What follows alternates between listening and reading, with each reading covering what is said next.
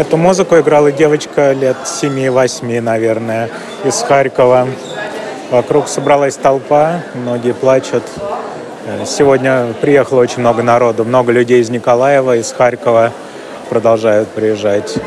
Это голосовое сообщение, которое я получил из Польши от нашего первого гостя, успешного врача из Нью-Йорка. Вообще он планировал обычный отпуск в апреле, семейный отдых у бассейна с маленьким сыном. Но с началом войны он понял, что не может поехать в обычный отпуск.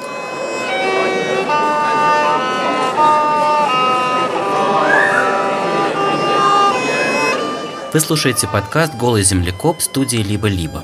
И это еще один выпуск о людях, которые больше не могут делать свои научные открытия. И сегодня это будут истории двух очень разных врачей. Я Илья Кломановский. Привет. Привет,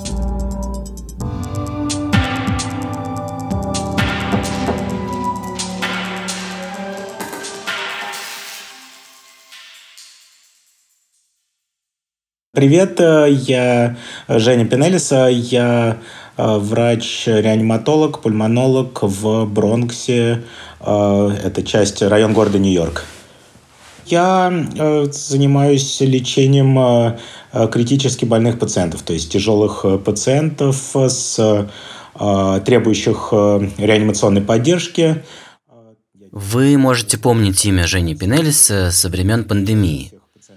Когда Нью-Йорк принял первый удар ковида весной 2020 года, тысячи людей стали читать блог Жени в Фейсбуке. Он был среди тех реаниматологов, которые пытались понять, как предотвращать гибель тяжелых больных от новой неизвестной инфекции. Он пробовал разные протоколы и в том числе консультировал российских коллег. Ну, когда началась война 24 февраля, э, у меня было очень тяжелое психологическое состояние. То есть мне было... Ну, мне любая война отвратительная всегда была. Я, в общем, э, ненавижу оружие, ненавижу э, любое насилие, и меня оно пугает и травмирует. А тут как бы получилось так, что Э, страна, которая для меня родная, в общем, Россия, э, из которой я уехал без особой истерики, просто потому что, ну, как бы уехал и уехал, не, не беженец, ничего, вдруг э, напала на ту страну, откуда мои родители, откуда вся наша семья. И как-то получилось такой двойной психологический дискомфорт жуткий. Мне было очень тяжело, и я начал сразу искать возможность помочь беженцам. Я говорю сейчас с очень разными людьми в эти дни и заметил, что многие из них интуитивно или осознанно нащупали для себя вот этот путь совладания с эмоциями, которые захлестывают.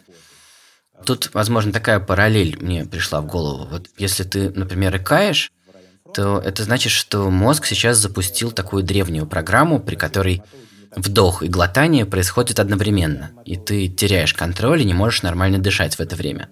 Но тогда ты можешь навязать мозгу твою собственную программу. Например, глотать воду или глубоко дышать. И так ты перехватываешь управление ситуацией себе, да, ты возвращаешь себе контроль. А если психика страдает от чувства беспомощности, то в этой ситуации можно попробовать делать хоть что-то, что точно в твоих силах. И так ты возвращаешь себе чувство, которое называется агентностью, да? Это ощущение, что хотя бы в чем-то ты можешь управлять ситуацией тебе делается лучше. И это на самом деле момент, вот когда тебе делается лучше, это момент, когда мозг награждает тебя за то, что ты следуешь моральному инстинкту. Мозг так закрепляет это поведение. Мозгу на самом деле нужно, чтобы мы помогали ближнему, в том числе и когда нам самим очень тяжело. Ну, больше всего мне хотелось помочь своими профессиональными навыками. То есть я начал искать э, больницу, ну, скажем так, я не военный врач, то есть я искал что-то, где не сыпятся бомбы, грубо говоря, и где я могу работать. Ну и дальше так, Женя поменялся расписанием с коллегой по работе, взял себе отпуск раньше времени и отправился в городок Пшемысль на границе Польши и Украины, через который в эти дни проходит гигантский поток украинских беженцев. Там поработали и работают сейчас сразу несколько ученых и врачей, с которыми мне удается сейчас говорить по Зуму. Это люди из Англии, из США, из Канады, из Израиля, из России, конечно, из Украины – они все бросили какие-нибудь свои фундаментальные исследования, свою медицинскую практику и приехали просто консультировать, лечить, помогать, устраивать на ночлег, покупать билеты в другие страны. Еще э, оттуда же некоторые волонтеры пускаются в самые рискованные рейсы уже внутрь Украины. И они развозят гуманитарную помощь и вывозят людей. В итоге вот этот Пшемысль стал одним из основных в мире центров гуманитарной работы на этой войне. Женя проработал там около недели. Это была просто такая работа терапевта первичного звена. Он осматривал, консультировал беженцев, людей из автобусов после многих десятков часов пути. И часто это были дети с зубной болью, или взрослые люди, которые после долгого голода объелись, или пациенты с давлением, которым нужно было отменить или заменить большинство препаратов, которые уже не используются в современной медицине. И, в общем, для реаниматолога уровня Пинелиса эта работа практически не задействует основную его экспертизу. Так что главные впечатления, которыми он делится, это не медицинские впечатления, это человеческие. Вообще, врачи и ученые очень похожи на людей, как мы с вами часто убеждаемся в этом подкасте. Это на самом деле это все просто какая-то такая страшная постоянная трагедия, то есть эти все рассказы.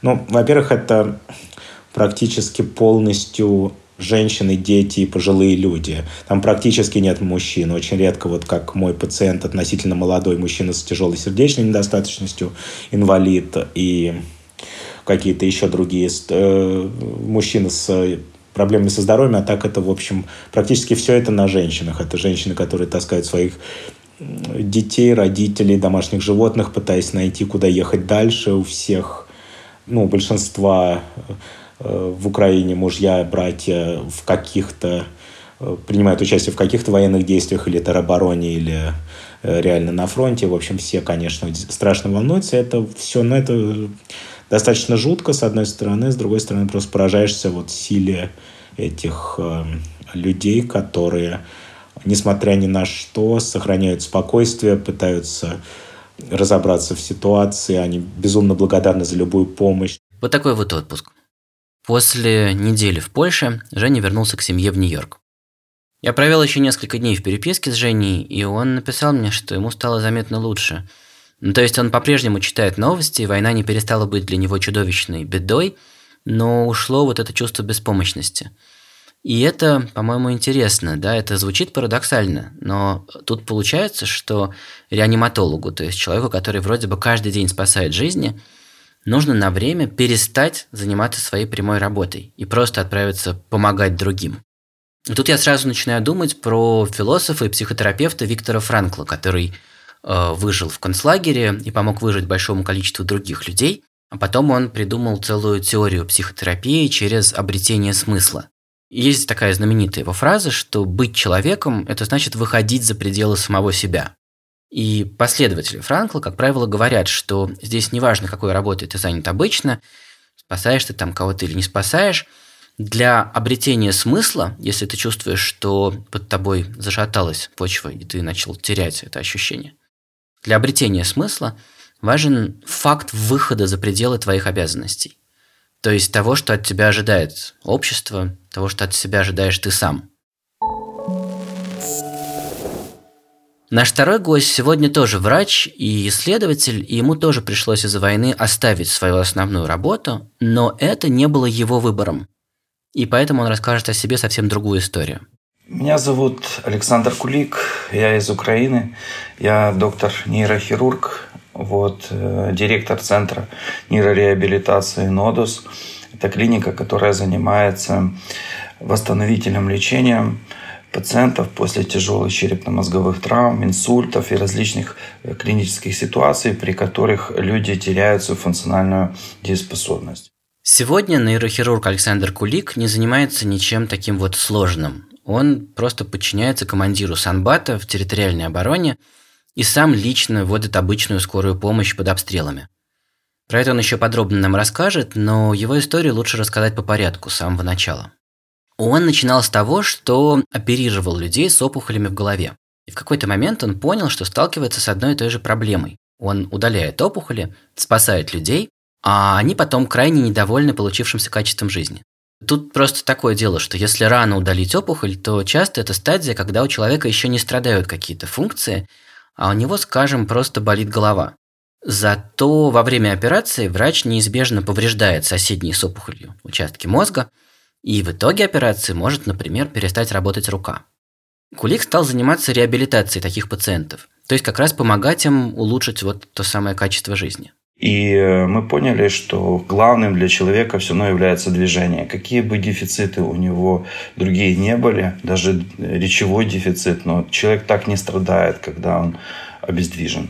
То есть э, движение, вот эта философская категория от банального физического перемещения к развитию является, наверное, ключевой для человеческой жизни, потому свои усилия восстановительное. Мы все эти годы направляем на восстановление именно движений. Э, ничего так человека не огорчает, еще раз повторюсь, как обездвиживание. И все тогда не в милость, и все тогда не то, когда он не может двигаться то ли руками, то ли целиком. И одна из идей, на которой настаивает доктор Кулик, это что успех реабилитации зависит от того, насколько рано удается начать тренировки. Мозг ведь очень ленив, и если ему комфортно, его поят, за ним ухаживают, и э, он получает какую-то уже э, информацию в каком-то стабильном для себя варианте, то он перестраиваться не будет. Он хорошо перестраивается, когда старое сломалось, новое еще не построилось, и он ищет пути нахождения какое-то нового своего состояния, вот в этом э, период он очень хорошо управляем. То есть его можно куда-то двигать, его можно куда-то э, эти все процессы в какую-то сторону толкать. Поэтому это острейший период, терапевтическое окно. А это тяжелые травмы, пациенты в реанимации. И у нас в основном боятся таких пациентов, боятся его повернуть, боятся его потом подвигать. А тут он на интубационной трубе на ИВЛ, а ты его берешь, вертикализируешь. Логика, в которой действует Александр Кулик, такая. Мозг потребляет очень много энергии, то есть треть вообще всей энергии, которую мы получаем с пищей. Поэтому для выживания крайне важно уметь экономить вычислительные ресурсы, и мозг делает это при любой возможности. Он не любит лишний трафик. А трафик порождается непрерывно. Наше тело нашпиговано рецепторами, такими датчиками, которые рассказывают мозгу о кровяном давлении в разных участках, о позе, о скорости и направлении изменения позы, о положении горизонта и вот все такое. Если человек долго лежит, то мозг получает сигнал, что можно начать экономить ресурсы на всех этих каналах. И умение оперировать этой информацией может заржаветь, и даже заржаветь навсегда. А когда мы придаем лежачему больному вертикальную позу, это сразу огромный приток информации. Тотальная стимуляция сразу нескольких систем в мозге. И вот опыт Кулика показывает, по его словам, что так можно заставить мозг работать даже после тяжелой операции или травмы. Не скажу, что понимаю, может, лучше, чем неврологи, но у нас смелости больше по взаимодействию с мозгом. То есть мы, может, более смелее, потому что мы его пальцами трогаем, прикасаемся хоть э, инструментарием. Вот. Потому э, мы, может, более агрессивнее. И вот это нам дало возможность построить раннюю агрессивную интенсивную реабилитацию и добиваться таких как бы результатов. И это мы применяли и с черепно-мозговой травмой, и с инсультами. Через клинику, в которой работает Александр Кулик, прошли тысячи пациентов. Его главный инструмент – это нейросеть. Компьютер получает доступ к энцефалограмме – и анализирует ее по десяткам тысяч параметров, которые нейросеть сама выбрала для себя в ходе самообучения. Дальше мозг пациента подвергают разным стимулам. Можно поставить вертикально или часами ритмично сгибать и разгибать конечности, светить в глаза, посылать звуковые сигналы. Нейросеть смотрит на энцефалограмму при этом и анализирует изменения, которые происходят в мозге. И можно так оценить эффективность тех или иных воздействий удается так разбудить мозг или нет. И дальше врачи могут как-то менять курс лечения по этой подсказке. Александр Кулик уверен, что именно это улучшает исход реабилитации для его пациентов. И чем больше мы его этот мозг дергаем, чем больше заставляем взаимодействовать с внешними факторами, тем он быстрее включается в анализ этой палитры. Если это еще связанные стимулы между собой, если это не просто хаос стимулов, тут позвучали, посветили, подняли, что-то делаем, да, такое, а если это еще во времени связаны, э, параметрически связаны между собой стимул, если они еще во времени правильно расставлены в определенную последовательность, вот, тогда это, ну, грубо говоря, максимально создает тот эффект, который нужен. Просто если туда скинуть в эту кастрюлю набор этих всех э, стимулов, то хорошего борща не сваришь. То есть представьте, есть пациент, который после травмы мозга находится в коме. И врачи могут попробовать применить какой-то набор воздействий и несколько дней стимулировать мозг. Ставить вертикально, сгибать и разгибать ноги. Дальше нейросеть анализирует энцефалограмму, и так врач может заглянуть в мозг и узнать, какой результат имели эти шаги.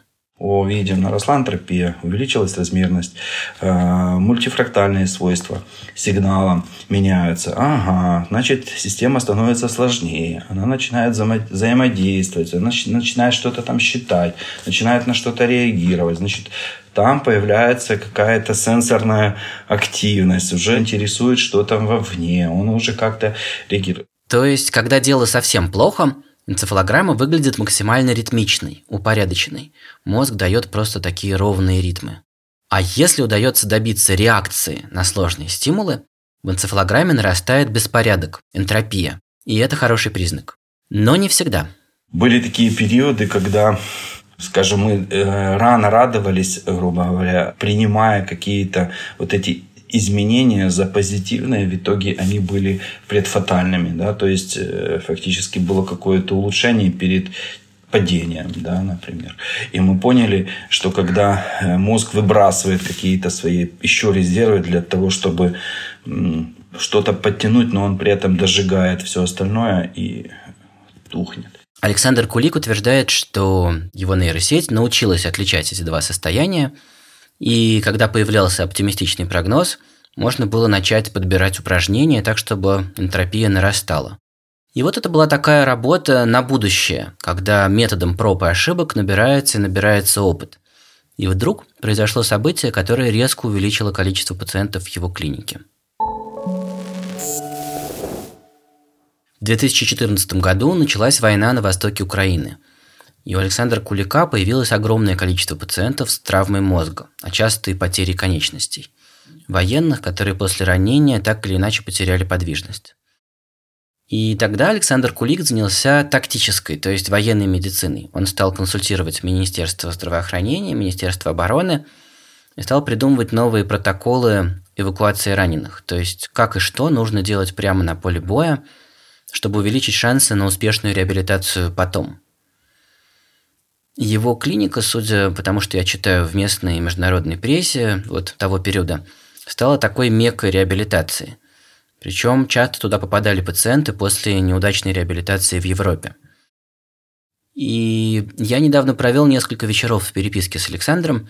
Мы вместе читали десятки историй конкретных военных с его сайта, людей, которые заново научились ходить. И он мне рассказал, что многие из них вернулись в строй с началом новой войны а некоторые из них погибли, пока мы переписывались. И сейчас я хочу сказать вот что. Мы в этом подкасте часто говорим о науке, о медицине, о жизни, о смерти. Я знаю, что это часто бывает довольно грустно и иногда страшно, но, как правило, интересно. Наши гости, ученые врачи, обычно имеют большой опыт работы с бедой. И они неизменно сохраняют такой исследовательский взгляд. Но иногда даже для них беды становится слишком много. И тут я должен предупредить, что следующая часть рассказа Александра Кулика будет тяжелой. Вот что Александр вспоминает про 24 февраля 22 года. Впечатления жуткие, естественно, и э, оно страшное. То есть я скажу, что сколько я не слышал про войну и от деда, и от своих раненых пациентов про войну, и побывать, услышать это самому. И главное, знаете, я вот до сих пор и говорю своим друзьям, коллегам, вот если за этот месяц там сравнить свои ощущения, у меня все равно доминирующее ощущение – это та ночь. Когда я приехал в два, я помню эту ночь, я приехал в два ночи. Вот. Я готовился, у нас только наладилась дискуссия с японцами по нейронной сетке, по развитию, по партнерству, э, дальше развивать работу в отрасли искусственного интеллекта. И перед этим, скажем, был ряд конференций Zoom, и я помню, я еду в 2 часа ночи, приезжаю в 2 часа ночи домой, вот, такой уставший, у меня уже все спят, и тут 5 утра, я просыпаюсь от взрывов. Представьте, вот моя жена тоже проснулась, она хватает телефон, говорит, это в других городах, а мне сразу звонят мои коллеги, говорят, Саша, это война. И я говорю, Юля, буди ребенка, давай буди Святослава срочно. И будем уходить. Когда я приехал к себе в клинику, а у нас на клинику идут люди, с которым стекла разлетелись от ударной волны, повредили лицо, руки, которые э, от страха кидаются в подвалы а там тоже стекла, металл, когда э, штукатурка, обрывки всяких кирпичей, всякого досок в телах этих людей, когда они вот эти идут, э, ну, на, ну, бегут к тебе, когда телефон разрывается, нужна срочно помощь. И все со своими детьми, там, со своими женами съезжаются в клинику.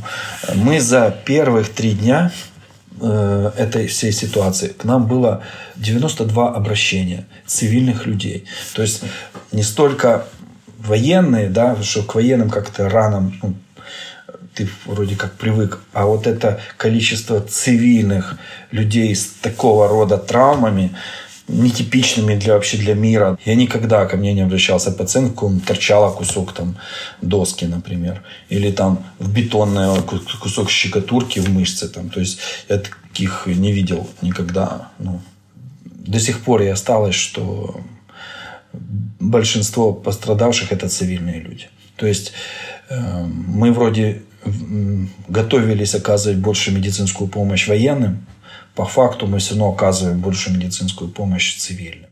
На всякий случай переведу. Цивильными Александр Кулик называет гражданских.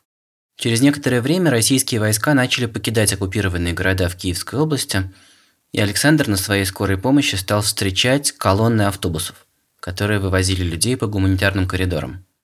И вот здесь этот уже практически военный врач, который, казалось бы, увидел уже все, что только можно, пережил свой самый тяжелый опыт – мальчику одному из э, Дымерки, по-моему, оказывал помощь, тоже с эвакуационной колонны. Ну, позвали там, э, что нас туда в автобус, мы его вывели, и у него очень сильный такой стресс психологи, ну, психоэмоциональный, такой, ну, он как бы как скованный весь был. И видно, что он перед этим плакал. Мы его забрали в скорую помощь, я начинаю с ним говорить. Ну, как-то установил с ним контакт, общаюсь, э, осматриваю смотрю плечики, там, спинку, э, нет ли там никаких повреждений, так э, расстебаю ему штанишки, говорю, ты сам? Он говорит, я там у нас в следующем автобусе еще э, мой дедушка и э, собака э, и сестра, по-моему, он сказал. Вот. А я говорю, а где ж мама? Он говорит, убили. Вот. И я посмотрел, он так на меня этими глазами посмотрел, и я посмотрел на него, и я, наверное, еще три дня просто это детское выражение лица, просто ну, забыть это просто было невозможно. Я только где-то закрывал глаза, и этот ребенок с этими, этот мальчик, сельский мальчик, такой кучерявенький, все, и просто у меня сердце разрывалось. Я как-то так, не, вот на нем не было ран, на нем не было, но он так, это, эту боль, которую он там перенес, это было просто ну, невозможно. Вот. Просто даже услышать эти слова, посмотреть в его лицо, и ну, слов просто нет. В следующей неделе Александр Кулик продолжил и сейчас продолжает возить раненых с передовой. Мы с ним переписываемся, и я смотрел на его фотографии, его и сотрудников его клиники – и пытался хотя бы примерить к себе эту работу. В касках, в бронежилетах, вооруженные до зубов, мужчины и женщины, совсем молодые и более зрелые, за рулем обычной небронированной скорой. Мне было очень страшно за них.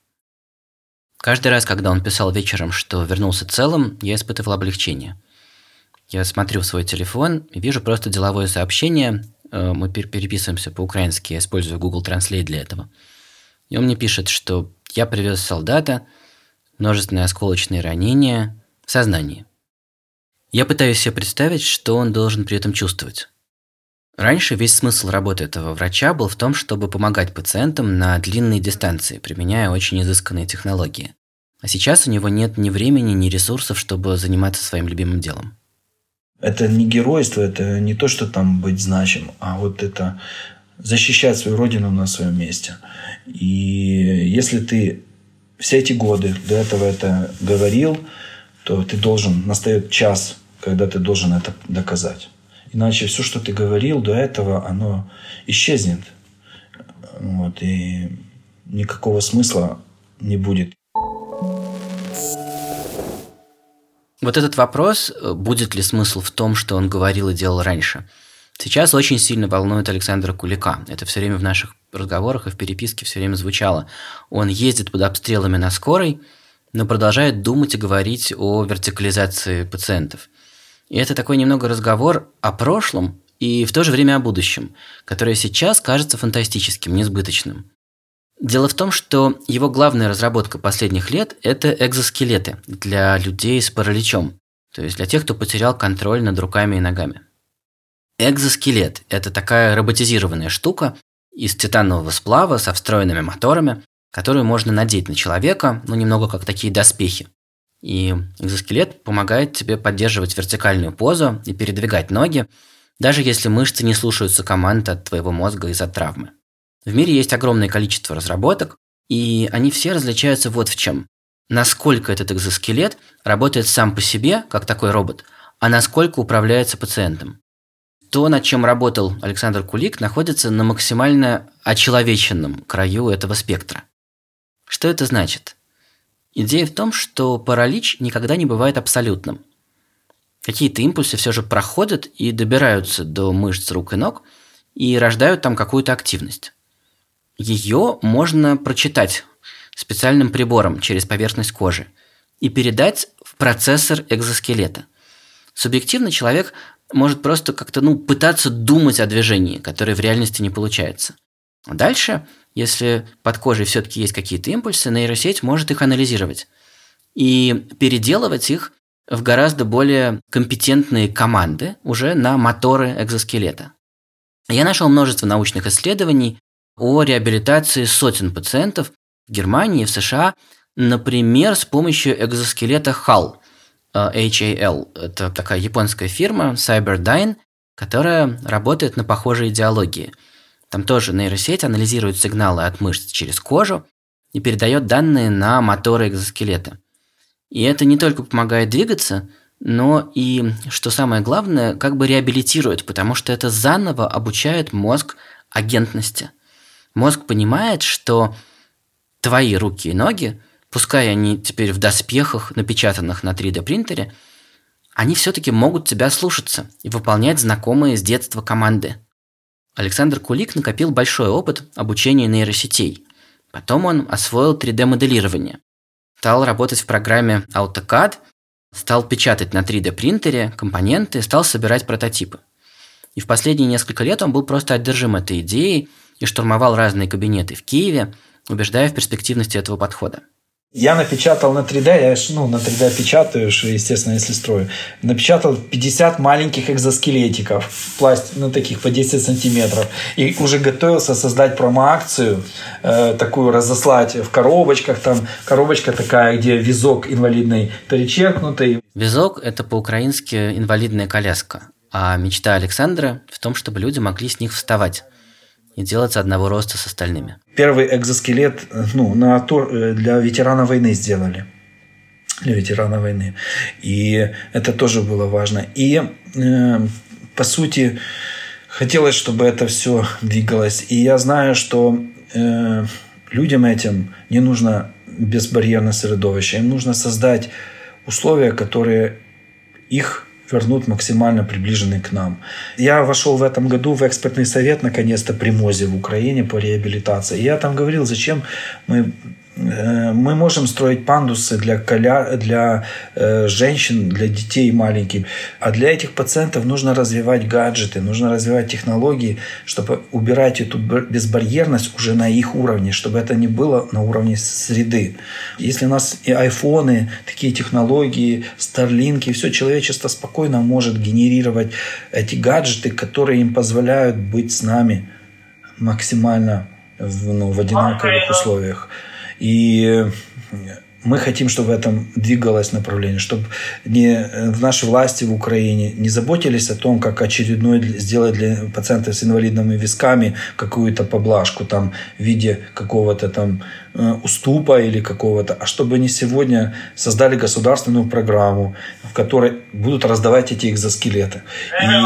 И у нас есть 111 предзаказов, и была моя когда-то такая мечта, я им сказал, что когда вы на улицах Киева, говорю, вы увидите, я сделаю 50 экзоскелетов и раздам их. И вот люди в маркетах, на улицах, в парках будут ходить в этих экзоскелетах, вот тогда вы поймете, что мир уже тот, который вы предлагаете, он уже устарел. Сегодня все должно быть человекоориентированным. Перед войной Александр Кулик не успел напечатать те самые первые 111 работающих экземпляров для ранних заказчиков, которые должны были стать амбассадорами его проекта.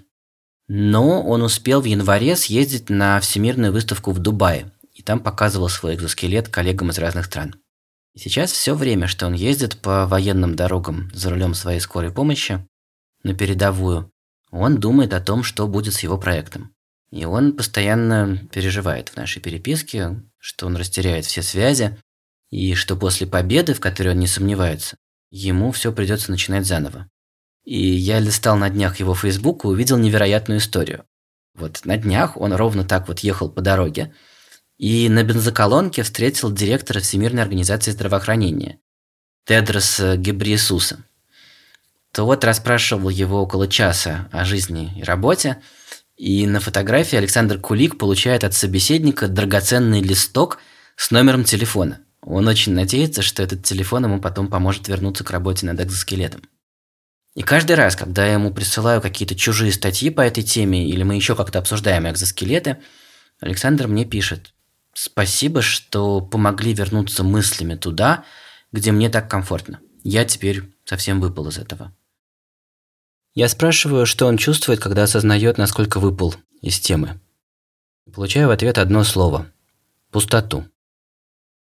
Мне сложно представить себя на передовой, даже санитаром, и сложно соотнести себя с тем, что переживает Александр каждый день, имея дело с тяжело ранеными. А вот это ощущение зияющей пустоты, которое возникает там, где было что-то очень сложное, что-то, во что ты вложил годы работы, во что верил, к чему стремился, но что-то, что из-за войны как кажется, пошло прахом, вот оно мне кажется совершенно универсальным. Вот такой еще один выпуск о том, как люди не могут делать свои научные открытия. И один гость рассказал нам, как он не мог нормально жить и работать, и ему нужно было оставить свою сложную научно-медицинскую работу. И это было для него терапевтично. А второй рассказал о том, как это может быть мучительно, когда ты не можешь заниматься своей чудесной сложной работой. Война превращает тысячи жизней в тысячи очень разных и очень конкретных историй. И мы будем продолжать вам их рассказывать. Когда мы записывали этот выпуск, пришла новость о том, что в Израиле умер поэт Алексей Цветков. Женя Пенелис очень любил этого поэта, и мы попросили его записать для нас одно из стихотворений. Понимаешь, дело не в режиме. Алексей Цветков – Понимаешь, дело не в режиме. Родина – пустая болтовня. Дело в том, что боги меж чужими вырасти сподобили меня. Оттого я черен и завистлив, что меня за дружеским столом, как омелу меж дубовых листьев, обносили корнем и стволом. С колыбели в скоморожьих списках подгоняю рожек по рекам. Боязно от ласковых и близких получать за дело по рукам. Засыпаю, не сходя с помоста, где народ стекается с утра, поглазеть на горестного монстра, пьяного гуляку-гусляра. Оттого, тайком и неумело, напрягая горло и висок, с детства, как голодная омела, я тяну тугой дубовый сок. Но когда последним ревом трубным кликнет ангел зябнущую плоть, я приду со скоморожьим бубном. Вот он я, суди меня, Господь.